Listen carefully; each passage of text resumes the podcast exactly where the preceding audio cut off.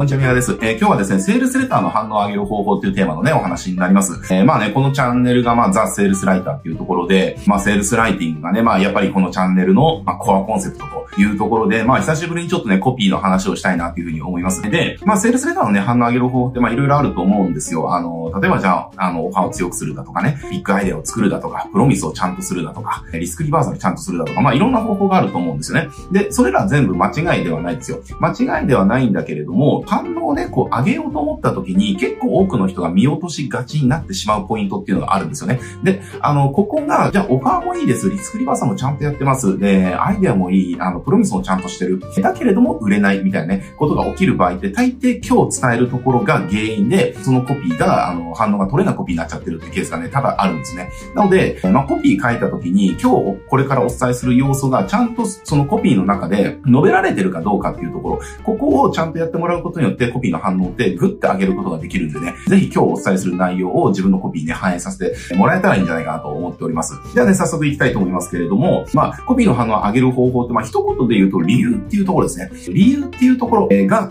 コピーの反応を劇的に上げてくれる要素になります。えー、これね、あの、デイビッド・オグルビーっていう方、まあ、セルスライティングやられてる方ならね、あの、ご存知だと思いますけれども、まあ、広告の父みたいな風にね、あの、言われてる方ですね。まあ、広告業界とかね、セールスコピーの業界じゃまあ知らない人がいないぐらい、えー、有名な方なわけですけれども、まあ、そのオグルビーが、あの、まあ、なんかのインタビューの時にいろんな質問されて、コピーで最も重要な要素って何ですかっていうふうにね、その質問された時だったんですよね。で、オグルビーがその質問された時に、オグルビーはなんて答えたかっていうと、理由しかないよねっていう。まあ、そのぐらい、まあ、広告の知識って言われているような方が、えー、コピーで一番重要な要素、それは、えっ、ー、と、理由だというぐらい、やっぱりこの理由っていうのが大事なわけですよ。で、ちょっとまあ、じゃあこの理由っていうのがどういったものなのかとか、なぜ大事なのかっていうところをね、これから話していくわけですけれども、例えばじゃあ、ベネフィットをちゃんと伝えましたと。えー、ベネフィットちゃんとアピってますと。で、オファーも強いですと。えー、アイデアもありますと。ってなったとしても、じゃあ、見込み客の人がなぜその商品を買わなきゃいけないのかっていう理由がなければ買わないわけですよね。だから例えばですけれども、じゃあ火災報知器売りましょうとなった時に、じゃあ火災報知器をまあつけたらどうなるっていうかわかりますよね。火事が起きて煙がね、とか熱とかで、まあそれ察知して、まあ早めにね、火事っていうのをこう知らせることができて、まあ最悪のしてを下げることができると、えー、いうことがあるから、だから火災報知器が、えあることによって何ができるかっていうのはわかるんだけれども、じゃあなんでそれ私が買わなきゃいけないのっていうところがなければ、やっぱり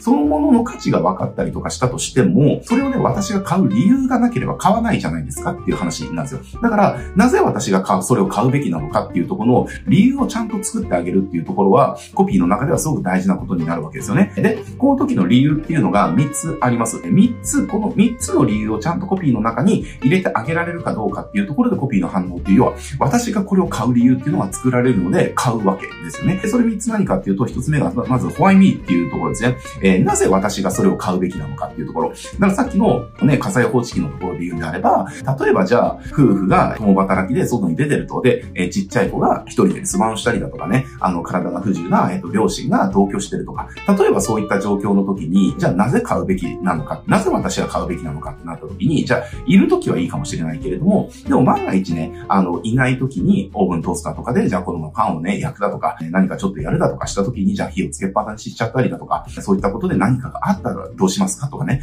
例えばじゃあタバコを吸う方がいたとして、ね、じゃあそれ消したと思ったらついてて、まあね、まあ今そんなないと思うけど、例えばね、タバコみたいなものがありましたよね。とか、まあそういった時に、じゃあ就寝中にもう、あの、すごい大変なことになったって気づいた時にはもう手遅れっていうことになってしまったら、みたいな。例えばこういう風なことを言ってあげたら、買う理由ができますよね。えなので、この、じゃあ火災報知器があることによって何ができますとか、そういったことをアピールのはもちろんいいし、じゃあこれがね、通常じゃあいくらのものはいくらになりますってオファーを強くするだとか、そういったこともいいんだけれども、なぜ私が買うべきなのかっていう今みたいな理由ですね。えー、そうしたら理由っていうのをちゃんと伝えてあげることによって、買うべき理由ができるから買ってくれるようになるっていうところ。だからこの買うべき理由っていうところ、なぜ買わなきゃいけないのかっていう、ここの論理的なそのパーツっていうのかな、あの主張っていうのがないコピーっていうのは結構多いんですね。これこんなにすごいよ、こんなにすごいよ、こんなにすごいよっていう、えこんなこともできるよ、ね、こんな条件で買えるよみたいなこと言ってるんだけれども、でも、まあそれがすごいのは分かったけど、別に私買う理由ないから買わないよっていうね。だって買う理由ないもんっていう。え、ここを処理できてなくて売れてないコピーっていうのは結構見かけるんでね、まずその、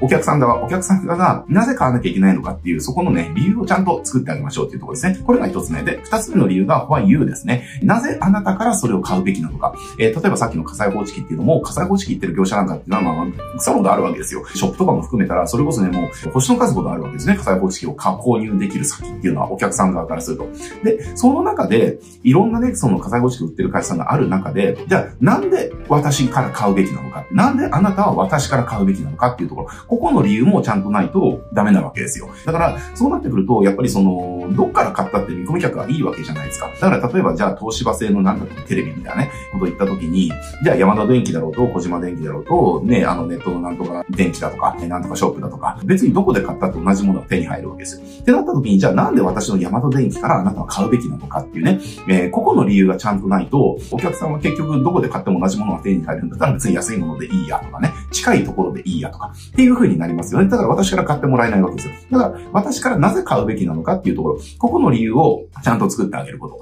えー、ですね。これが二つ目です。で、三つ目がホワイナウですね。これも結構ね、忘れがちなんですけれども、あの、なぜ今それを買うべきなのかですね。ホワイナウだから、あの、なぜ今かっていうね。なぜ今買うべきなのかっていうところ。ね、これすごいいいなってなって、で、これ気に入ったなっていう風になったとしても、まあ別に今度でいいやって言って、その後回しにするとか先延ばしにするケースってたくさんありますよね。で、先延ばしにされちゃうとやっぱり買ってもらえないわけですよ。だから、その先延ばしにしないっていうところはすごく大事で、今にしていかなきゃいけないんですね。この今買うべき理由っていうところ。例えばそれの中で、じゃあ今からあの30分以内に、えっ、ー、と、注文してくれたらこういった条件で買えますよとかっていうので、今にしてったりだとか、ね、そういうふうなオファー的なもので今にしていくっていうやり方もあるし、あとはその、自己啓発的に今にしていくっていうこともありますよね。だ例えばさっきの火災報知器みたいなところも、じゃあ通常ね、1万円のところを今だったら3000円購入できますみたいな、こういったオファー的な形でね、え今にするっていうのもあるけれども、ね、大切な子供とか両親の大切な命を守るのは、今のあなたの決断にかかってますってね、えあなたが、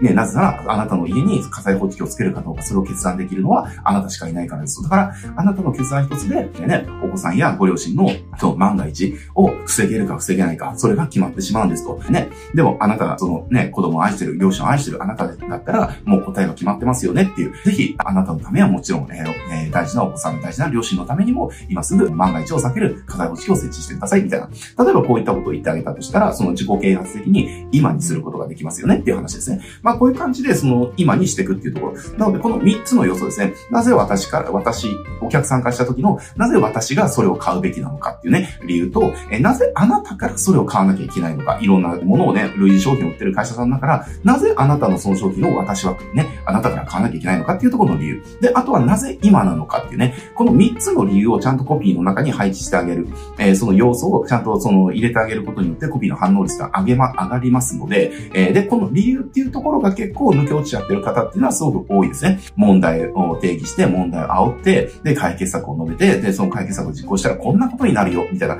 結果はたくさんね、こう言って煽るんだけれども、でも、なぜっていうところがね、抜け落ちちゃってるケースってたくさんありますのでね、ここの要はなぜの要素を埋めてあげるっていうところ。こうすると、要は説得力があるコピーね。えー、だから説得しなくてもお客さんが納得できるコピーになるっていうのかな。えー、まあ説得ってコピーの中ではやっぱりダメなんでね、納得できるコピー、えー、にするためにも、あの理由っていうと、今日お伝えした3つの理由っていうところはコピーの中に必ず配置するようにね、えー、していってください。そうするとね、コピーの反応ってあの自然と上がってきますので、これめちゃくちゃあの忘れがちなんだけれども、コピーには絶対欠かせないパーツになってきますのでね、ぜひぜひあのコピーね、取り入れてもらえればと思います。はい、じゃあね、今日はこれで終わってきますけれども、このチャンネルこちらね、えー、セールスライティングをたくさん話してますので、えー、セールスライティング学んでる方ね、あの、役立つ動画たくさんあると思います。ぜひね、チャンネル登録して、他の方もチェックしてみてください。はい、じゃあ今日これで終わります。ご視聴ありがとうございます。